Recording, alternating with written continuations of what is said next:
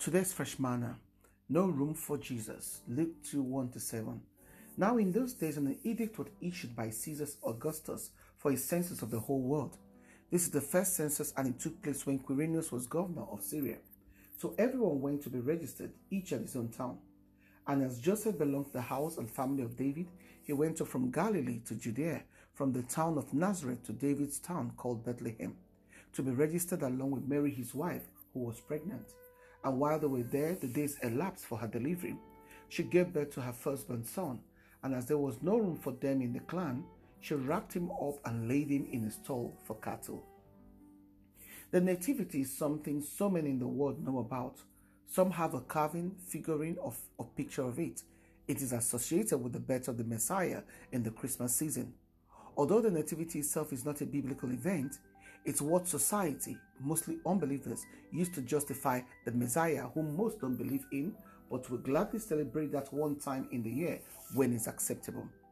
No room for Jesus, no room for the King of Kings, no room in the world that he made. Imagine. But we have and make room for other things daily. God could have had a grander plan for the Messiah's coming into the world, but it pleased him to send the King into the world as a baby in a lowly manger. Like the innkeeper that fateful night, so many of us have still not got room for Jesus in our lives and in our hearts.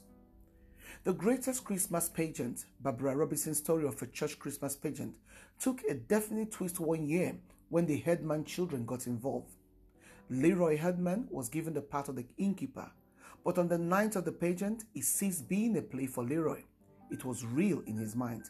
The characters playing Joseph and Mary ceased being his brother and sister and became real Joseph and Mary, a carpenter and his young and pregnant wife showing up at Leroy's real inn, needing a real room. Leroy truly felt sorry for them and wanted to help them. So when the time came to deliver his one line, he said it right. "I am sorry, we have no room."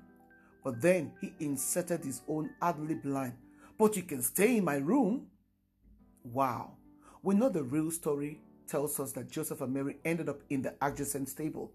But the question for us today is this: why is there that over 2,000 years after the innkeeper's story, many still don't have room for Jesus? Do you have room for Jesus? We fit Jesus into a convenient mold for when we feel the need to be pious, religious, and righteous. But we get irritated when he makes demands on us. If God would only stay in his little box and come out when we pull the string like a jack in a box, because our lives are so full and busy. There's so much to do without having to make one more room for Jesus. There's so many reasons today why there is no room for Jesus in us. Reasons that differ from person to person, such as pleasures, according to Luke 8:14, money, Luke 18:18-20, business and career, Luke 12:16-21, religion, Luke 11:37-44. The same state of no room is in our societies today. Many political leaders have taken the room meant for Jesus in the heart of the people, that they have a sign proclaiming "No room for the Master."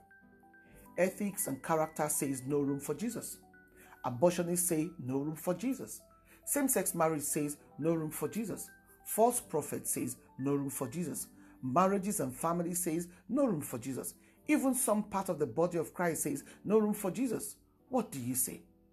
Is there room for Jesus in your heart? Is there room for Jesus in your life? Are you making room for him? Or are you going to give him the adjacent stall? According to Revelation 3:20, Christ is standing at the door of your inn, knocking. Will you let him in? Have you got a room ready for him?